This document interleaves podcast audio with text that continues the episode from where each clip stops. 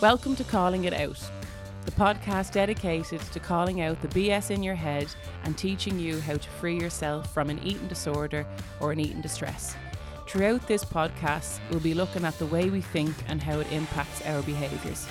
With each episode, we'll be teaching you how you can change your thinking in order to lead a freer life. I'll be your host, Jacqueline Campion. So, my name is Jacqueline Campion, and I'm an eating distress practitioner. I'm working in the area of recovery from an eating distress for nearly a decade. I would refer to eating disorders as eating distress, and I'll go into more detail um, about that later on in the podcast. Why I wanted to create this podcast is that I wanted to first and foremost put out the message that full recovery from an eating disorder or an eating distress is possible. I'm working with clients on a daily basis, as I said, for nearly 10 years now, and too often I have people coming into my into my office telling me how they've been told that they have to live with this, um, that the furthest that they'll ever get in their recovery is to a place where they need to learn to cope and to manage it um, to, to live with an eating distress or an eating disorder, as you might be more familiar um, with that term, to live with an eating distress is is not living at all. So through this podcast, what I want to do is is give you basically teach you how to be fully free from this. But as I said, the most important message is that full recovery is possible. Most people with an eating disorder and eating distress we all think we're the special snowflake. We all think we're going to be the exception to the rule and that we're going to be the one that it's probably not going to work for us. Recovery from an eating distress is nothing to do with competency. Um, it's about commitment and consistency. Recovery is very simple and very practical. Now, when I say recovery is simple, that doesn't mean that it's easy. Of course, there are challenges involved because ultimately um, the eating distress, as I would refer to, it's it's like a condition. It's a condition of a mi- of the mind. There's a school of opinion that would refer to eating distress as almost like a cancer of the mind. So there is, if you could even visualize, um, like it's like a bully in your head. Um, I'll go into more details about what exactly an eating distress is, but at the moment, um, what is the podcast about? It's about learning how to make life easier for yourself and how to free yourself from the not good enough syndrome.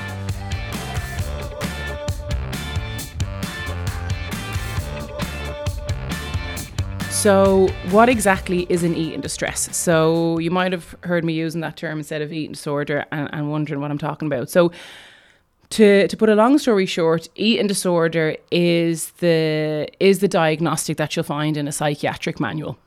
And um, there are there's a few behaviors that is mentioned in the psychiatric manual. Um, you've got you know anorexia, bulimia. It used to be um, EDNOS. It's now OSFED. Um, so kind of basically non-specified eating disorders, and then you've got binge eating disorder. So these are in the psychiatric manual what they do is that they label a behavior um, now, the term eating disorder, anybody who's experiencing an eating disorder is not going to have a very high self esteem because when you're practicing a self destructive, self harming behavior, it gives us information that self esteem is going to be is going to be quite low. Now, when you've got low self esteem and somebody tells you that you're disordered, it's not really great for um, for your confidence levels. So disorder just talks about the behaviors, and again, it's kind of the case like if someone had a broken arm, you wouldn't call them broken armor. It's it's Jacqueline who is suffering from a broken arm. If someone had the flu, you wouldn't say, oh, there's flu. It's it's Jacqueline who is recovering from the flu. So eating distress is basically it's why we refer to it as eating distress is that it's the distress that eats the person Unfortunately, with eating disorders, we get so caught up and distracted with the destructive behaviors, with the body, with nutrition, with exercise, and we get um, very kind of caught up and focused on on the food. Now, the behaviors it's kind of like a case of it's not what the titanic saw that sunk the ship it's it's everything else un- underneath it so the behaviors is the tip of that iceberg underneath those behaviors, you have thinking and feeling. So, your behaviors, whatever they may be emotional overeating, over exercising, restriction, purging, night eating, um, chewing and spitting, and there's such a there's such a long list. I mean, when you when you have an eating distress, there's you could be very creative in in in finding ways to to hurt yourself. So the the psychiatric manuals are very limited in terms of the behaviors that they tell us about. Um, so ultimately, the the behavior is just information. It's like an alarm going off. Um, it's the behaviors come from feelings, and your feelings are coming from your thinking. So to focus on a behavior, it's it's kind of put it like this: if you're driving in a car and the petrol light goes off, um, and starts kind of flashing as, and to give you a signal to to refuel the the tank. And for whatever reason, you choose to ignore that signal, um, and it's, it's kind of annoying. So you want to knock it off. So let's say, for example, you took a little hammer, you, you knocked off the light and you decided to, to keep driving and to keep going. So what, what's going to happen in a situation like that is that eventually the car is going to break down, it's going to stop.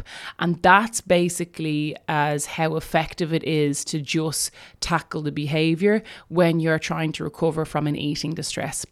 So, of course, recovering from an eating distress does involve letting go of all destructive behaviors, and ultimately, you'll replace your destructive behaviors um, with more constructive behaviors. The behaviors are not the problem, they're the solution to an underlying issue. And that underlying issue, as I mentioned earlier on, about with the feelings and the thinking. So, one thing is about the behaviors are used to numb out. Okay, so they're used as a coping mechanism. Not a lot of people are always very excited to start exploring feelings and talking about it and things like that. So it's a it's a coping mechanism to numb out those uncomfortable feelings which are ultimately coming from your thoughts. So you're you've a, they say the average person has about 60,000 thoughts a day.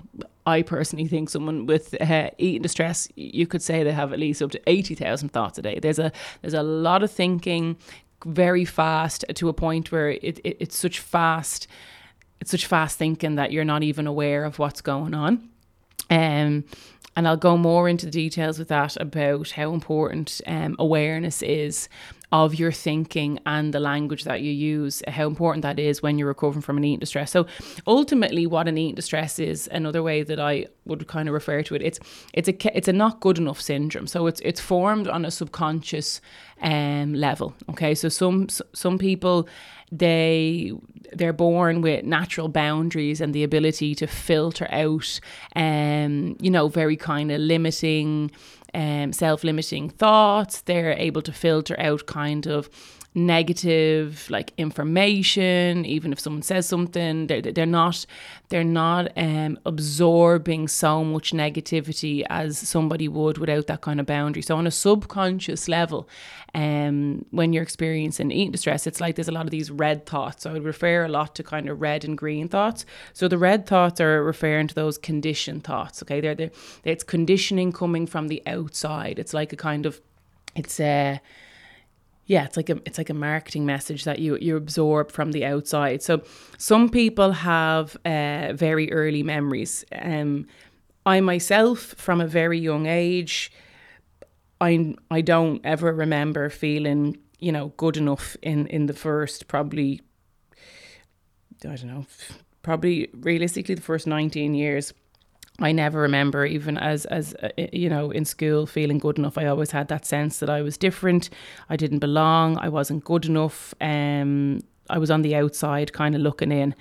Um, so uh, on a on a subconscious level, what's happening is that there's a lot of this kind of red thinking, and and like even for example just kind of listening to the news it, when you have that super sensitivity that hypersensitivity not not everybody experiencing eating distress is exactly the same but there is that um, underlying um, factor that we we all often have in common is that that hypersensitivity. So you're like a sponge um, and there's no boundary there to filter things out. So you start getting a lot of messages on a subconscious level, and you start kind of creating this story about the world, about yourself, and then all these kind of thoughts like not good enough, um, I don't belong, I don't fit in, almost even kind of like a red Velcro on a subconscious level, collecting a lot of um, negative comments and manipulating them to make them about you. Because when you don't feel good enough, you can often experience a negative narcissism. So there is a case of like, I used to often think everything was about me. You know, if somebody was in a, in maybe a, a bad mood or something was up with them because there was so much not good enough syndrome happening in, on a on a kind of subconscious level that I wasn't even aware of. I always thought it had something to do with me. They're annoyed at me. This is about me. So it is a little bit of that kind of negative narcissism. So on a subconscious level, um, your conscious mind can only take about seven plus or minus two pieces of information at one time. Your subconscious level is is taking in so much more, way more than we're even aware. You know, for example, if I was to ask you the color of your pajamas, you've thought of a color. You weren't thinking this morning, okay, I'm gonna remember the color of my pajamas because I'm gonna pop on a podcast and some, you know, crazy lady's going to ask me the color of my pajamas. I mean, like you'd hardly click on if you thought those were the questions that I was asking. So that gives us information that you didn't consciously say I'm going to remember this, but you're absorbing that information. So on a daily ma- on a daily basis, we're getting so many messages, and as well, even in terms of marketing and advertising, the news, you know, propaganda, sensationalism, things like this. It's uh, impacting some of us more than others so that hypersensitivity your senses is it's give some of us are perceiving the world um in in a different way through different lenses. So the way i would describe it is that i was seeing the world and myself through this kind of dark tinted glasses. So eating distress is it's kind of like on on a on a subconscious level you're in emotional debt. There's a lot of those red thoughts and you want to get a lot more green because if you want to get rid of self-destructive behaviors you have to you have to use a different language. Your lingo needs to change. You need to become more aware of your of your thinking. So why is language so important in the recovery from an eating distress? So how how um how we ref- would refer to it is it's um it's a psycholinguistic motivational model. So Marie Campion thought of this um this model and this theory that describes, I mean, to kind of to, to kind of hold back on the on the jargon with the psycholinguistic motivational model, ultimately it's a case of watching your lingo. So your thoughts are impacting your behaviors. And if you we need to become much more aware of that. So I often like to simplify kind of the recovery and even just kind of look at um, a simple kind of formula of awareness, acceptance, action. So, first, we have to become aware of the lingo. When you're experiencing an eating distress, you speak the language of destruction. So, a lot of these red thoughts, conditioned thoughts, they're going to sound like there's going to be a lot of can't, have to, I should, I need to, I wish, if only. So these words, um, they're, they're very heavy. So they have an impact onto how you're feeling. And one thing is about because of all this is happening on a subconscious level, a lot of people aren't even aware about how horribly they're speaking to themselves and how much pressure they're putting on themselves and how strong the bully is. They're not often aware that's even happening. Um, because as I said, it's on a subconscious level. So awareness is is that like if how I refer to the eating distress as well is that it's like a Hitler in in the head really. So for me in my experience I had a Hitler in the head and I was putting my body through a concentration camp. So when when you're recognizing, you know, if you want to take down a regime, you have to become aware first that there is um, a regime there. So a lot of people as well, they often kind of say, "Oh, I'm not that bad," or "I'm not that sick." That was a huge one that kind of kept me from recovery for quite a long time. Um, is that I never thought I was sick enough because I didn't always look like the kind of pictures you would see in the magazines and newspapers that kind of sensationalized those that were experiencing eating distress. So one thing is about just kind of become aware of your lingo and just a very practical tool in, in order to do that is just kind of to practice even just general journaling every day. And um, just get curious about how your lingo is how your self-talk is. Are you speaking to yourself like a best friend? The language is so important because ultimately it's the language that will give you information if if you're free or not. So people often ask me how do you know when somebody is fully free? Now how you know when somebody's fully free it's it's because of the language that they use. I'm still fluent in self-destructive language. I still know how to practice self-harm and behaviors but the difference now is that there's there's there's no value at all in self-destruction because the story that i tell myself about myself now has changed. So okay, yes, there can sometimes be a fleeting thought of maybe a little bit of self doubt, but the difference is now is that I recognize that I'm aware of the self doubting thoughts. I'm aware if there's a little bit like, okay, you want to do a podcast well you mightn't you know what if nobody listens what if, what if it's actually kind of what if it's crap that could just be a fleeting thought. And one thing I've learned through the journey of recovery is one, the more aware that you are of your thinking, um, and you can actually then you can practice ignoring it and filtering out filtering it out.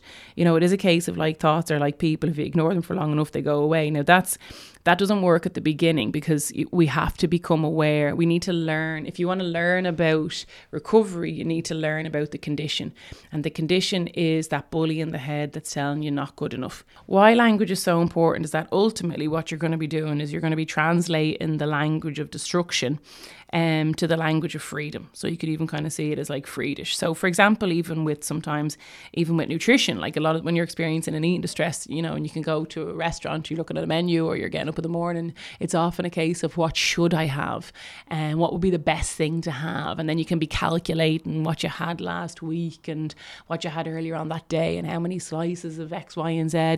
So when you're doing all that, when you're caught in your head, you, you're, not in the present moment. Um, I mean, the way I would describe it is that I often just kind of left I left the room when I was going through those kind of thoughts. I mean, my my whole presence changed because I went into that condition thinking, what should I have? When you're fully free, you start becoming aware of that and kind of going, okay, if I was fully free, if I was practicing being a best friend to myself, you know, I'd probably be more likely to say, well, what would you like? What are my choices here? One thing is is that when you're in conditioned thinking, there's never really any choices. There's a there's a have to and a should and a pressure. But ultimately freedom is a choice.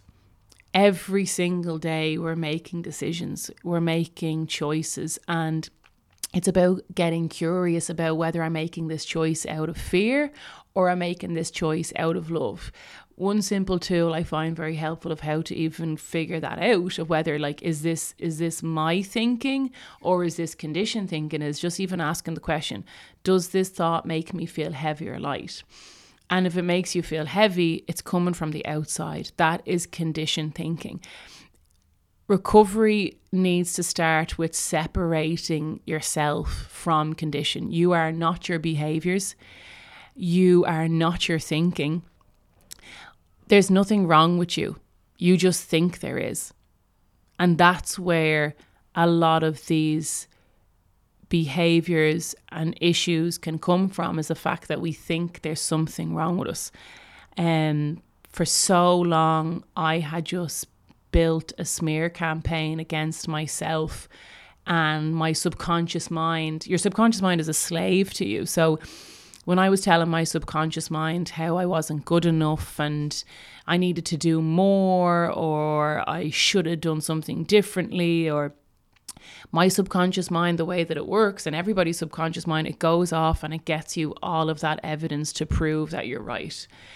So ultimately, what you're going to do is you're going to you're going to learn and through this podcast what i hope to teach is that you're going to learn how the mind works how the condition works so you can learn to be two or three steps ahead of it so I always kind of like to say ex ex robbers make very good detectives. So there's a lot of things that you often don't find in in in in books because I'm I mean there's some there's a lot of stuff in when you're recovering from an eating distress or an eating disorder. There's so much shame and judgment that you don't want to tell anybody the way that you maybe think or um, the things that you've practiced. As I mentioned earlier on, there's so many self-destructive behaviors that carry such shame. I mean, just for example, emotional overeating. I've I've practiced a lot of self-harming behaviors, but emotional overeating for me was probably one of the most shameful. So, really, even through this podcast, I really want to shine a light on the understanding of recovery. And to understand recovery, we need to understand the condition and stop identifying people with their behaviors and, and for ourselves stop identifying with our behaviors. Behaviors are information. You're not your thinking you're the observer and you're the awareness. So starting today practice getting curious how is my thinking how is my self-talk if you even maybe write down, you know, on one side of the page, split page in half and kind of like can't, have to, should, need to, you know, practice catching them. And even on the opposite side of the page, okay, write what what is the opposite to that? So instead of should, could, instead of, you know, um, you know, okay, what should I have? What would I like to have? What could I do here? What are my options? What choices have I have I got? Practicing even a much lighter tonality, a supportive tonality. Um you know, recovering from not good enough syndrome ultimately comes from a lot of support um, and a lot of reassurance t- towards yourself. So, the language is so important because, again, awareness, acceptance, action. Become aware of your thinking, practice translating it, um, and fake it till you become it. You don't have to wait until you're ready. Um, you don't even have to believe it. For me personally, I didn't believe in recovery when I started. It was it was a case of trying to, you know, when my when my own mom who herself is fully recovered and um, when she was teaching me about recovery I was basically just practicing things just to prove her wrong. Um, now, thankfully, that worked out well, and I was wrong, um, and it works. So, as I said, the recovery is very simple and very practical, but the fears will try and complicate it. So, even just kind of look out for your own kind of um, the condition thinking kind of popping up saying, oh my God, do you really think you're going to be able to do this? Um, when you start kind of getting hope and excitement, the fact that you can recover from any distress, the condition, it's it's almost like a bit of a, a dog on a leash, if you kind of start kind of resisting and pulling back, it can sometimes its claws can kind of come out, so it can start mocking you. So just, but the more, but if you're aware of that, if you start becoming aware of the bully and you start becoming aware of the Hitler in your head, already you're taking its power away. It's when it's happening, when it's so, when you've got this unconscious incompetence, it's very dangerous. So it's like recovery is like a reflective of kind of the four levels of learning. You start off with an unconscious incompetence, like that you're not even aware of how harsh you are towards yourself, of like how deep the not good enough syndrome um, is. Hopefully, throughout the podcast and throughout the episodes, you know, we, we bring it to a point of awareness where it's more of a kind of conscious incompetence. Okay, I have this awareness, I am telling myself I'm not good enough. Then we start kind of practicing the conscious competence. So, practically, with through different tools, um, kind of a case of fake it till you make it, investing more green thoughts, you know, writing five pieces of credit for yourself every single day, five well done's, five things you did well that day, five pieces of gratitude. You don't even have to believe them in order to do them, but just the, the practice of commitment and consistency of making a conscious effort to invest green into the subconscious mind, it works. Um, so that's your kind of conscious competency, and and like driving.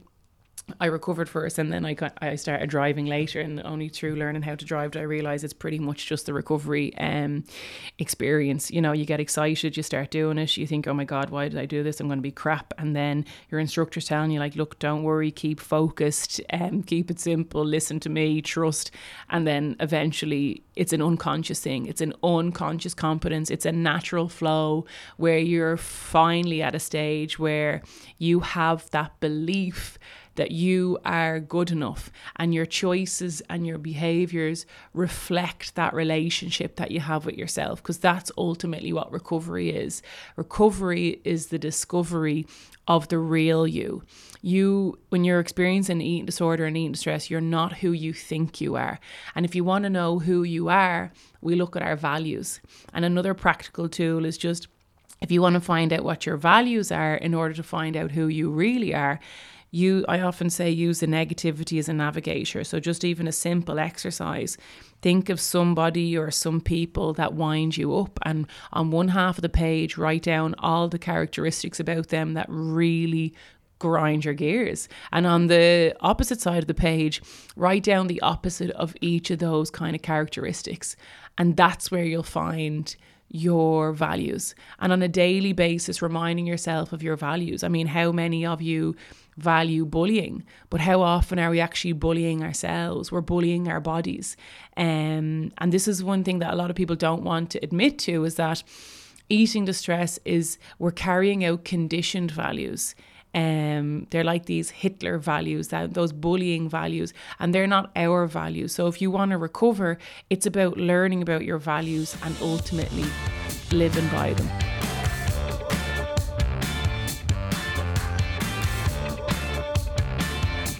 Okay, so to put it simply, because ultimately that's what I want to be um, teaching you throughout the episodes um, with the podcast, is keep it simple. Conditioned thinking loves drama and chaos, and um, it's about keeping it simple. The most important thing that I'd like you to take from today's um, from from this episode is that full recovery from an eating distress an eating disorder is possible. It is not about how competent you are, it is about commitment and consistency. And we will go through with each episode different practical tools to um to to put into practice in order to free yourself.